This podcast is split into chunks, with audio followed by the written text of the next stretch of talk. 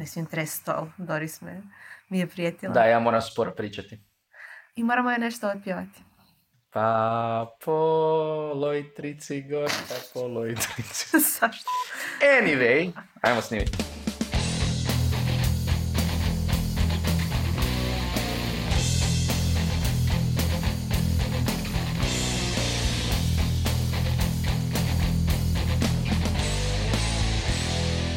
Dobar dan i dobrodošli u Netokracija podcast. Ja sam Ivan. Ja sam Mija. A mi danas pričamo o marketingu u tehnološkim firmama. Isuse Bože, da li to postoji? No. Da, naravno da Ako? postoji, naravno da postoji, možda nekada prije nije postojalo, ali danas i kako postoji, ali u kojem obliku i kako se on razlikuje od marketinga u marketinškim tvrtkama, doznaćemo. Da, da, doznaćemo i danas imamo jako zanimljivog sugovornika koji je nedavno prešao iz korporativnog marketinškog svijeta uh, iz, Pa potom agencijskog. potom agencijskog, da, da, da, da, i evo završio u tehnološkoj firmi, odnosno tehnološkim firmama. Ali o tome ćete doznati od Ivana Kovačevića, našeg dragog. Prije nego što poslušamo Ivana, prije nego što počnemo pričati o ovoj temi, nemojte se kao i uvijek zaboraviti subscribe na YouTube, Apple Podcast, Google Podcast, Spotify i svim drugim platformama koje imaju odličan marketing, iako su tehnološke platforme. Što možete nešto naučiti možda i ovoj temi. Tako da, uh, kaj ono, like and subscribe, sad smo YouTuberi isto, uh, moramo se isto tako izražavati.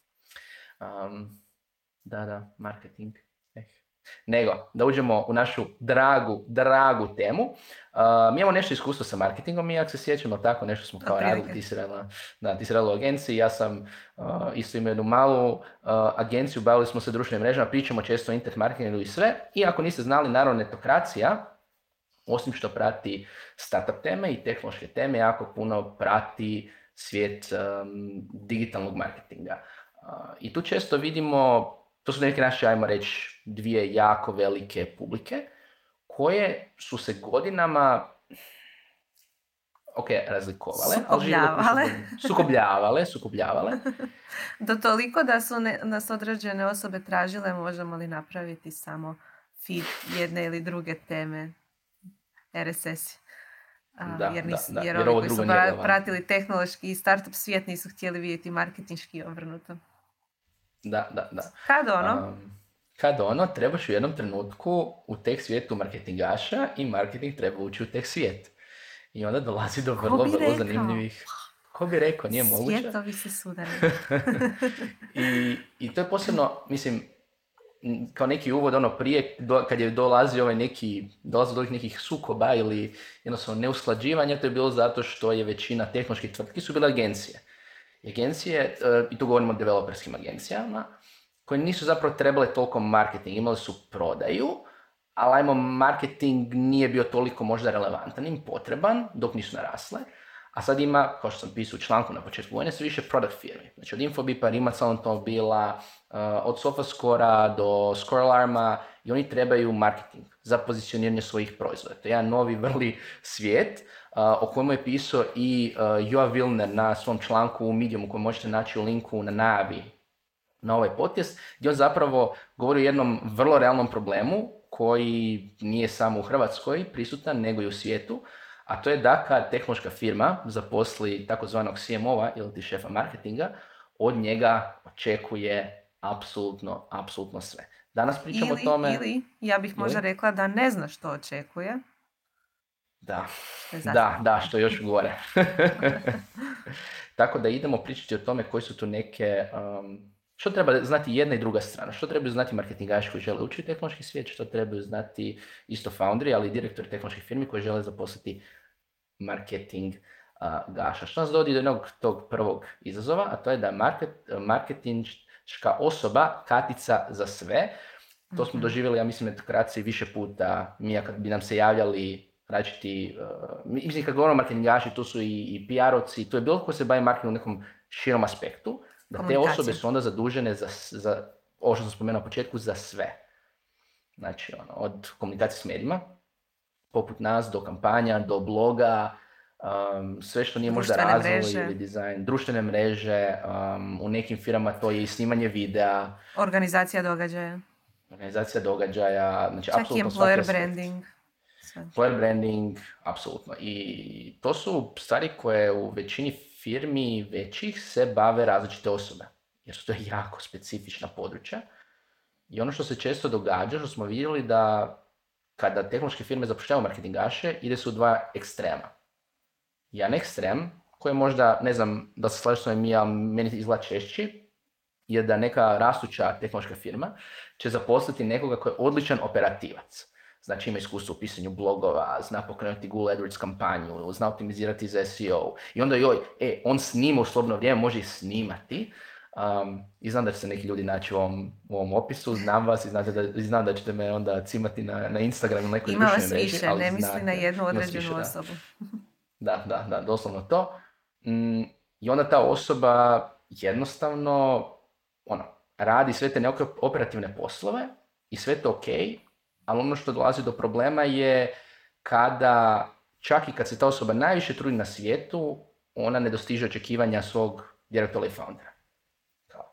Moglo je to bolje, moglo je to više, zašto više rezultata.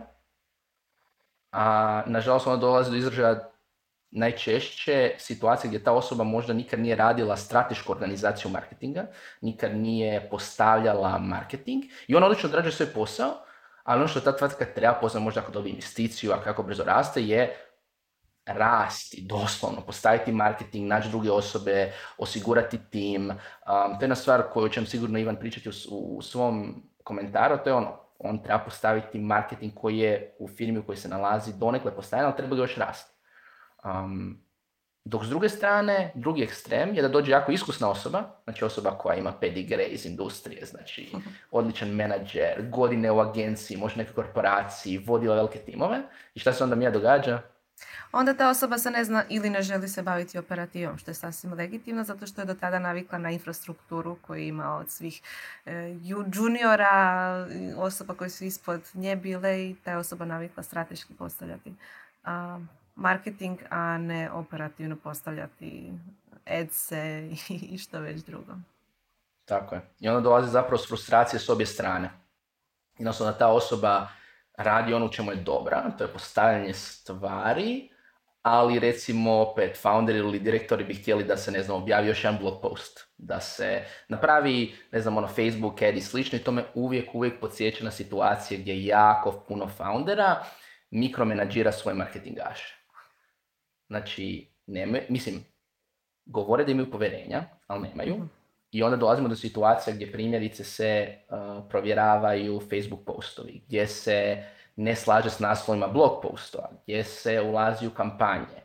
Jednostavno se ne pušta osobu da radi, Mislim, da postigne neke ciljeve. U jednu ruku je razumljivo da se osnivači uh, petljaju u posao marketingaša zato što su vjerojatno sami do tada radili sve to i pisali blog postove i postavljali Facebook statuse i tako dalje. Ali ako ste već zaposlili osobu koja, koja je stručnjak u svom području, onda biste trebali imati malo povjerenja u nju i dati vremena da pokaže rezultate svojim načinom rada. Naravno da ta osoba mora naučiti i tone of voice i sve ostalo vezano uz komunikaciju vašeg brenda, ali treba i propustiti da da i nešto svoje.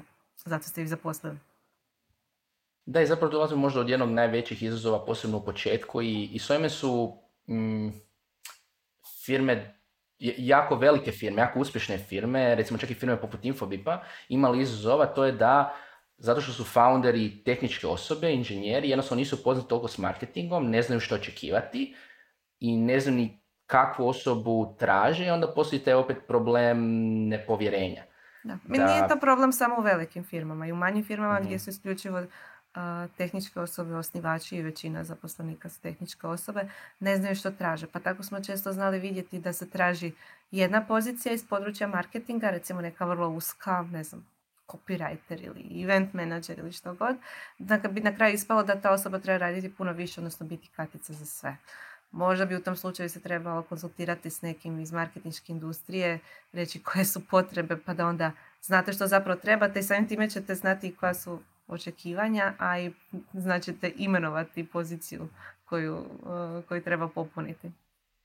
Da, i to može dolazi do te neke poante da trebate malo ući u marketinški svijet, upoznati s nekim marketingašima, da biste imali s kime pričati, a ne samo razmijenjati iskustvo s kolegama koji su isto inženjeri, koji možda imaju iste gledajte, priznajte predrasude prema marketingu zato što ste ih isto tako stvorili kroz, ajmo reći, popularnu kulturu. Znači, ono kako većina teh je gleda marketing je kroz aha, ono, display oglasa, popa benera i svega ostalog i onda marketing tu postaje neko ono zločesto nešto, tako je. I ono, taj nije cijeli marketing Nije samo i to, i čak i kad se, kad se dođu osobe u tehnološke tvrtke, dakle, gdje je opet većina zaposlenika iz tehničkog sektora, um, često se stvara ta kultura da je to pomoćno osoblje, dakle ne ono koje radi na stvaranju proizvoda i usluge što već tvrtka nudi, nego je potpora, što je onda da, da, stvara da, neku čudnu atmosferu u tvrtki. Definitivno i to je posebno recimo vidljivo kod agencija gdje opet zato što digitalne agencije prodaju sate svojih ljudi, um, bilo šta šta nije developerski sat uh, je broj jedan non-billable hour i broj dva podrška. Ili ti cost center. To je trošak, nije profit. Znači tu govorimo od HR-a do, do marketinga. Da, kao, a to je nice to have zapravo. A kao što se rekla Mija, ne više nije. Ne, ne, nije. Srećom nemaju svi loše iskustva. Um, Ivan će nam reći malo o svom iskustvu u uh, Sofascoru i zašto je uopće kao netko koji je tako iskusan u industriji odlučio preći u tehnološku firmu i koji su bili njegovi uh, razlozi. Moje ime je Ivan Kovačević, kolege me znaju kao fanatika za nove tehnologije, gika koji je karijeru gradio u korporaciji i onda prešao u agenciju. U životu sam radio razne poslove, no poveznica je uvijek bio sadržaj i tehnologija. Još od prije 20 godina kada sam se bavio novinarstvom, pa sve do današnjih dana. Izdvojio bih e, nešto više od 8 godina u Agrokoru gdje sam bio prvi full stack e, digitalac još tamo 2010. E, dogurao sam do pozicije direktora digitalnog marketinga. Nakon toga sam se odlučio okušati u agencijskim vodama. Pridružio sam se agenciji Bruketa i Žinić i Gray i tu sam bio u funkciji direktora Performance Marketing Huba koji se zvao Digital Shopper. I odnedavno sam se posvetio novim izazovima i to na nekoliko frontova, da mi ne bude dosadno. Svoju strast za sportom i tehnologijom povezao sam u zaista jedinstvenoj hrvatskoj kompaniji. Radi se o tvrtci Sofascore gdje nedavno radim kao direktor marketinga.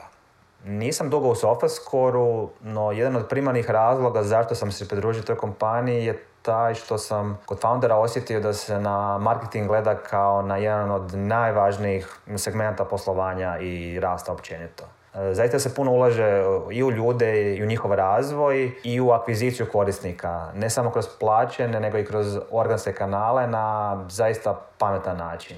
Preispituje se svaka uložena kuna, ali ukoliko postoji jasna računica zašto smo ju uložili i jasan povrat, nema nikakvog problema za povećanje budžeta to je u tradicionalnim kompanijama često nemoguća misija. Budžet je definiran na kraju godine, za sljedeću godinu i to je manje više to. Founderi u Sofiji razumiju i guraju tu priču, te ulažu ljude koji će tu viziju znači, sprovesti uh, u dijelo. I tu marketing definitivno nije trošak, već je ključni kanal za generiranje rasta. Jedini nedostatak koji vidim je ponekad izostanak vremena da se neke stvari uh, naprave brže. U manjim teh tvrtkama, poput Craft Technology, prema mom dosadašnjem iskustvu, marketinški budžet svakako jest e, izazov, zato što je puno manji. E, manje je mogućnost fokusa ljudi, jer ih je jednostavno manje, te se mora raditi više stvari odjednom. No, mislim da kvalitetna razrada i poslovnog modela i pametna ulaganja i efikasna raspodjela posla između in-house ljudi i vanjskih koji mogu odraditi puno toga, rješavaju i taj problem. Evo super je vidjeti da postoje tehnološke firme koje imaju povjerenje u marketing jer su tako i postavljene, znači može se. Ali imamo priče koje su zapravo razlike uopće u marketingu u nekim tvrtkama koje nisu tehnološke, iako su svi sad u digitalnoj transformaciji. I baš tehnološkim firmama koje razvijaju digitalne proizvode. Jedna razlika koju uh, nam Ivan naveo je zapravo da je razlika u procedurama, podjeli posla i prilici za eksperimentiranje. Pa Ivane, o kakvim se zapravo razlicama radi? Kako bi telanđani rekli, same same but different. U velikim sustavima postoji određena struktura, postoje procedure, manje ili više jasna podjela posla kako unutar marketinga, tako i između odjela i vanjskih firmi sa kojima se surađuje. Postoje marketing planovi, istraživanja tržišta sa fokus grupama, puno internih i eksternih partnera koji surađuju na izradi strategija, egzekucije, kampanja, produkcijama raznima i sl. Po mojem iskustvu u tehnološkim tvrtkama, kako manjim, tako i većim, ima manje procedura, manje tog strukturiranog načina rada, manje se robuje formi i onome kako bi se trebalo raditi. Ima puno više prilike za isprobavanje novih e, načina rada, testiranje novih metodologija. Manje je straha od nepoznatog, pogotovo ukoliko tim ima vjetar u leđa od strane uprave i ključnih ljudi u marketingu. Po meni, idealno bi zapravo bilo uzeti najbolje od oba svijeta više eksperimentirati i uvoditi nove načine rada u tradicionalnim tvrtkama i više strukture u tehnološkim. Osim toga, postoji još jedna razlika, a to, je, to su kratkoročni i dugoročni ciljevi. U velikim tvrtkama koje često izbacuju proizvode ili neke iteracije proizvoda na tržište, postoje kratkoročni ciljevi i onda se marketing mora tome prilagoditi, dakle nuditi kratkoročne kampanje sa tim kratkoročnim ciljevima. A, no, koja je razlika između toga i tehnoloških tvrtki koje stvaraju svoj proizvod? Slažem se u potpunosti. U tradicionalnim tvrtkama veći je fokus na kratkoročno, na kvartalne, godišnje, čak i mjesečne rezultate. Brand manager i direktor marketing imaju jasno postavljene prodajne ciljeve koje moraju ostvariti i na to su fokusirani. Uz prodajne tu su i određeni marketinški ciljevi, ali u većini slučajeva su poprilično kratkoročni. Teško je naći e, mjesto za projekte poput primjerice Voli Mesa, content marketing projekta koji je za cilj imao još uvijek ima dati vrijednost korisnicima koji kupuju, pripremaju ili samo vole dobro pojesti neku mesnu deliciju. Spominjem taj projekt e, jer sam na njemu imao čast raditi i postaviti ga na noge od početka. To je bio dugoročni projekt koji se ne može direktno povezati sa e, kratkoročnim prodajnim rezultatima. No, po meni, takvi projekti imaju puno veću vrijednost za cijelu kompaniju na duge staze. Primjerice, na Volim Meso projektu smo uspjeli dokazati da taj portal posjećuju korisnici koji puno više i kupuju i pripremaju proizvode od crvenog mesa nego oni koji ga ne posjećuju. I još da to meso kupuju u konzumu, što je za Pik i Agrokor tada bio jasan pokazatelj eh, da je u projekt itekako usplativo ulagati tehnološkim tvrtkama poput Sofascora igra se na jako duge staze. Radi se o aplikaciji koji koristi više od 20 milijuna korisnika diljem svijeta svaki mjesec i osnovni cilj je akvizirati optimalne takozvane kohorte korisnika i ponuditi im vrijednost zbog kojeg će se vraćati u aplikaciju i tako vratiti investiciju u njih čim prije. Naš cilj tu je da prepoznamo potrebe tih korisnika i iskustvo aplikacije koji ima zaista ogroman broj opcija, prilagodimo točno njihovim potrebama i navikama korištenja, počevši od komunikacije kroz primjerice Google kampanje do onboardinga u samoj aplikaciji. U SofaScore-u nema kratkoročnih kampanja, ali ima jako puno testiranja, sve sa ciljem unapređenja tog korisničkog e, iskustva. Mislim da je ključno jasno očekivanja od dugoročnih projekata. Znači definirati KPI-eve, brojčane pokazatelje i biti svjestan da u velikom broju slučajeva povrat neće doći preko noći. Tehnološke kompanije to u globalu, rekao bih, razumiju bolje od tradicionalnih. I zato više ulažu u sadržaj, blogove i općenito dugoročne kampanje. Ja, sad smo sigurni, Ivan voli voli meso. A Ivan voliš, voli, voliš li ti Ivane voli meso? Ivan voli voli meso. reklama u podcastu. Da, ali nema frke, ovo je samo reklama za Netokracija podcast. Da, da, pokrenuli smo malo anketicu o tome što možemo poboljšati netokracija podcastu, šta smo napravili dobro do sada i voljeli bi kad bi ispunio ili ispunila vrlo brzo u 4 minute, ne traži puno vremena. anketu ćeš naći u opisu ovog YouTube videa, podcasta ili na najavi netokracije gdje god da nas slušaš ili gledaš. Hvala ti puno.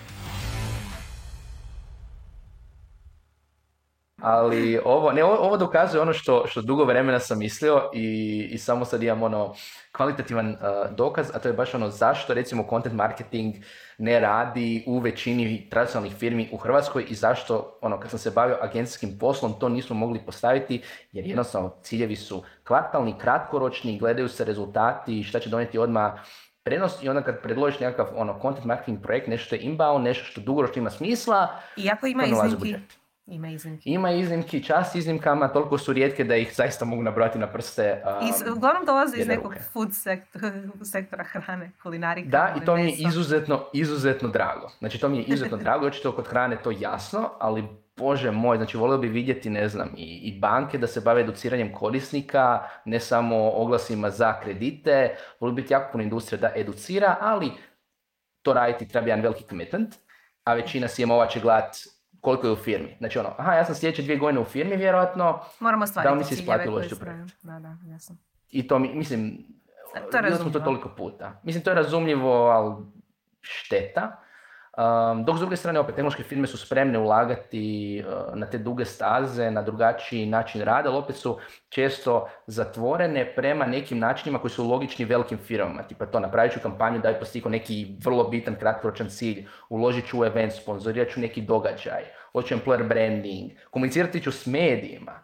Znači, recimo samo to. Znači, koliko smo imali situacija gdje opet, zato što founderi ne vole komunicirati s medijima, firma kao takva ne komunicira s medijima. Ili samo kad je nužno baš. Ili samo kad je nužno, što je u apsolutno kratki... Imao sam razgovor sa founderima uh, jedne firme tehnološke nedavno i doslovno prvih 25 do 30 minuta uh, tog razgovora pričali o ono, odnosima s medijima. Neke stvari koje su možda baziš nekome ko se bavi PR-om ili marketingom, ali kad ti dolaziš iz tehnološkog svijeta i nisi komunicirao s medijima, su ti novo. Znači od toga da ono, onome što su oni vidjeli kao, ajmo reći, čitatelji i gledatelji, da li se primjerice namještaju priče, kako se zakupljuju mediji. Da. Niko te to ne uči. I ono kad se ti čak i direktor jedne firme, morate neko naučiti, što zapravo me dovodi do jedne bitne, bitne uh, stavke, a to je šta netko ko se želi zaposliti u tehnološkoj firmi kao marketingaš mora razumjeti o tome. Jer možemo, mislim sad se čini kao da smo dosta toga odgovornosti sveli na foundere i direktore i kako se oni moraju ponašati, ali, ali, i to je jako bitno i to, sam, to mislim da smo imali razgovor sa, mislim barem ja sam imao razgovor sa jako puno ljudi, um, startup je startup i founderi imaju svoju odgovornost, ali odgovornost je marketingaša prvo i osnovno, uh, proaktivnost isto tako aktivan odnos prema šefovima. Ali za razliku možda u korporaciju koji se znaju sve uloge, procedure, tko što radi, kako i nema... Tako je, nema talasanja, doslovno, u startupu, u tehnološkoj firmi, u firmi koja se tek traži na marketingašu da stvori svoj prostor.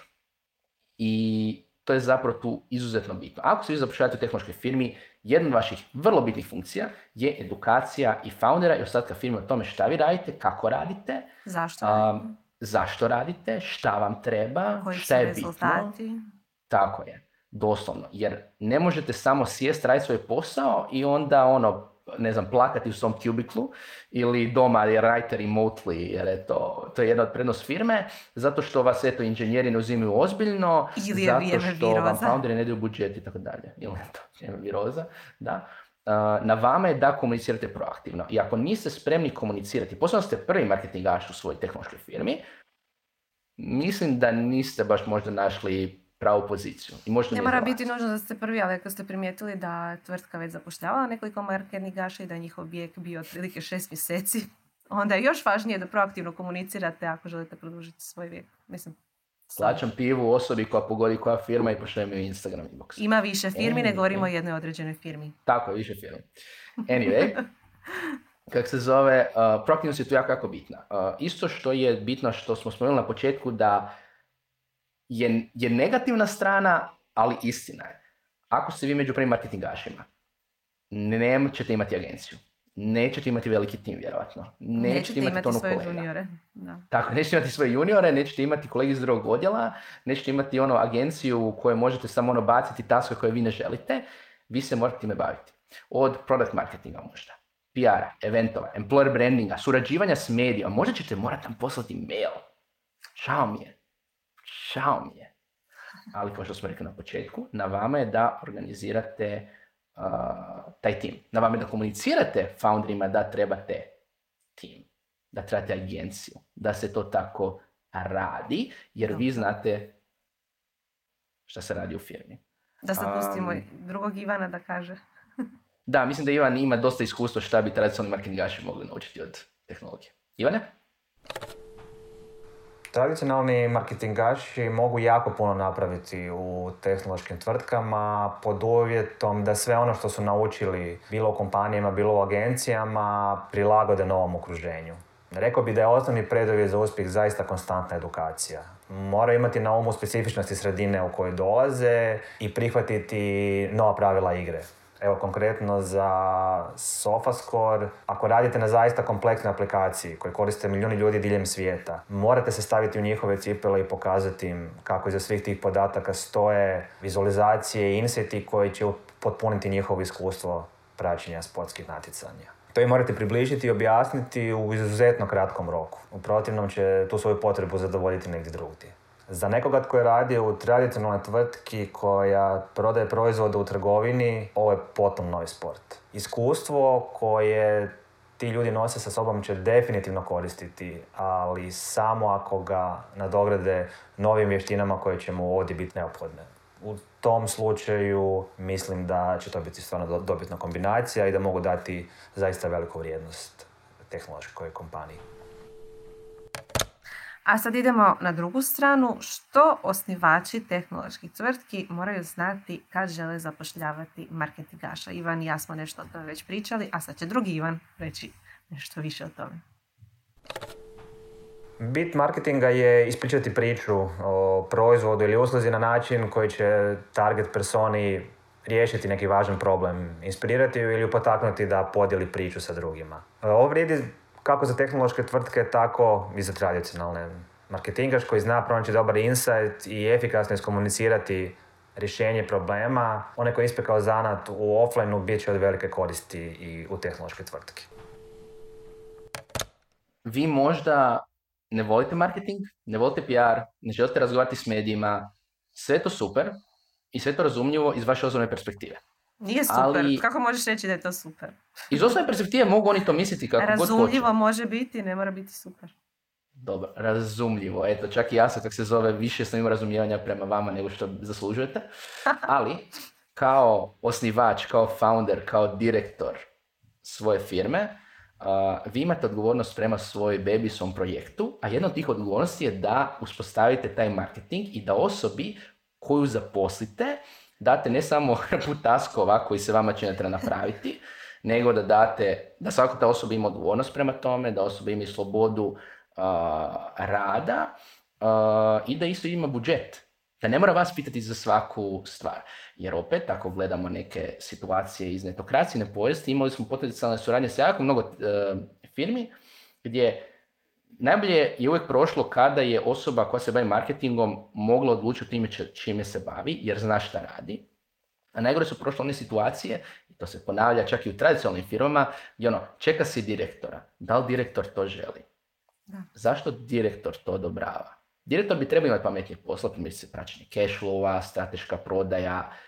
Puno ima stvari koje su bitnije od toga da vi odlučite da li primjerice treba ići jedna mala kampanja, a to samo radite zato što ne, joj ne mediji, recimo, ili joj ne event.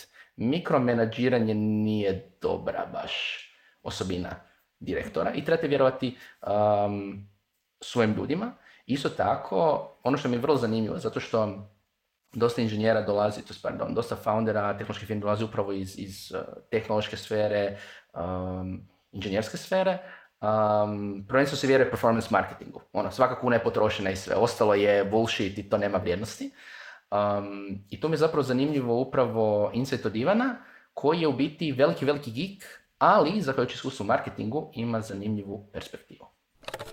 Ne bih želio generalizirati. E, postoji puno tradicionalnih tvrtki koje razmišljaju progresivnije od mnogih tehnoloških kampanija. Mislim da marketing danas mora biti puno povezaniji sa ostalim odjelima u tvrtci. E, nekada je zadatak marketinga bio iskomunicirati benefite proizvoda, dok danas marketing ima jako, jako aktivnu ulogu u procesu kreiranja samog proizvoda. Marketing, odnosno marketingaši su danas na prvoj liniji fronte nitko ne poznaje korisnika bolje od njih i to treba iskoristiti. Tradicionalne tvrtke u kojima sam imao prilike raditi i sa kojima sam surađivao u karijeri stavljaju veći fokus na brand komunikaciju, emocionalne vrijednosti, za razliku od tehnoloških koje su više fokusirane na racionalno, na benefite i probleme koje rješavaju. Mislim da je kombinacija jednog i drugog dobra, ali da brand na kraju pobjeđuje. Kupujemo srcem, a, a ne novčanikom i mislim da je to važno, pogotovo u industrijama gdje, gdje vlada velika konkurencija, odnosno zasićenost.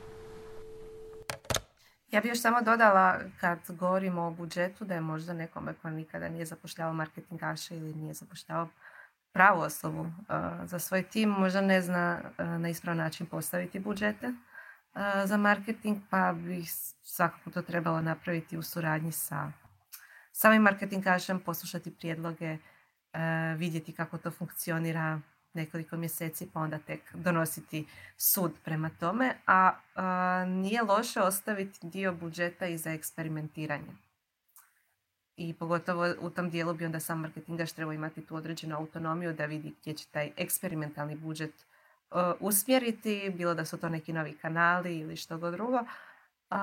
I onda nakon nekog vremena izmjeriti što je to donijelo, odnosno što nije donijelo, pa mijenjati i ići dalje. Tako je. Treba hrabrosti za to, ali je i nužno. Treba hrabrosti, treba odgovornosti sa obje strane, ali ako želimo da tehnološke tvrtke zaista uspiju, ako želimo rasti, moramo slijediti primjer ono, nekih od najuspješnijih tehnoloških tvrtki u svijetu koje imaju itekako etablirane marketinške odjele i čiji su CMO-ovi, voditelji marketinga i sami marketingaši osobe koje postavljaju standarde s razumom jer imaju isto tako slobodu da to rade. Tako da za foundere sretno u zapošljavanju svojih prvih, drugih ili cijelih timova marketingaša, a za marketingaše koji žele preći u tehnološku industriju, nadamo se da su vam neki od ovih savjeta pomogli. Ono što imate na umu da će se više tehnoloških tvrtki trebati vaše znanje i iskustvo, to je možda mjesto za vas, možda se nađete, mi držimo fige, jer se nadamo da će biti što više lijepih priča, kao što recimo priča od Ivana Kovačevića i Sofaskora, još mnogo drugih marketingaša u uh, tehnološkoj industriji. Tako da mislim da nam slijedi zanimljivih sljedećih par godina što se tiče marketinga i tehnološke uh, industrije. Uh, ovo je bio Netokracija podcast, kao i uvijek, subscribe se na naše kanale na YouTube, Apple Podcast, Google Podcast, Spotify, gdje god i kako god. Bilo da ste u tehnološkoj industriji, bilo da se bavite marketingom, vjerujem da vam je ovaj podcast uh, vrlo koristan. Ako imate kakvih pitanja uh, ili komentara, javite nam se na društvenim mrežama ili na info.etnetokracija.com.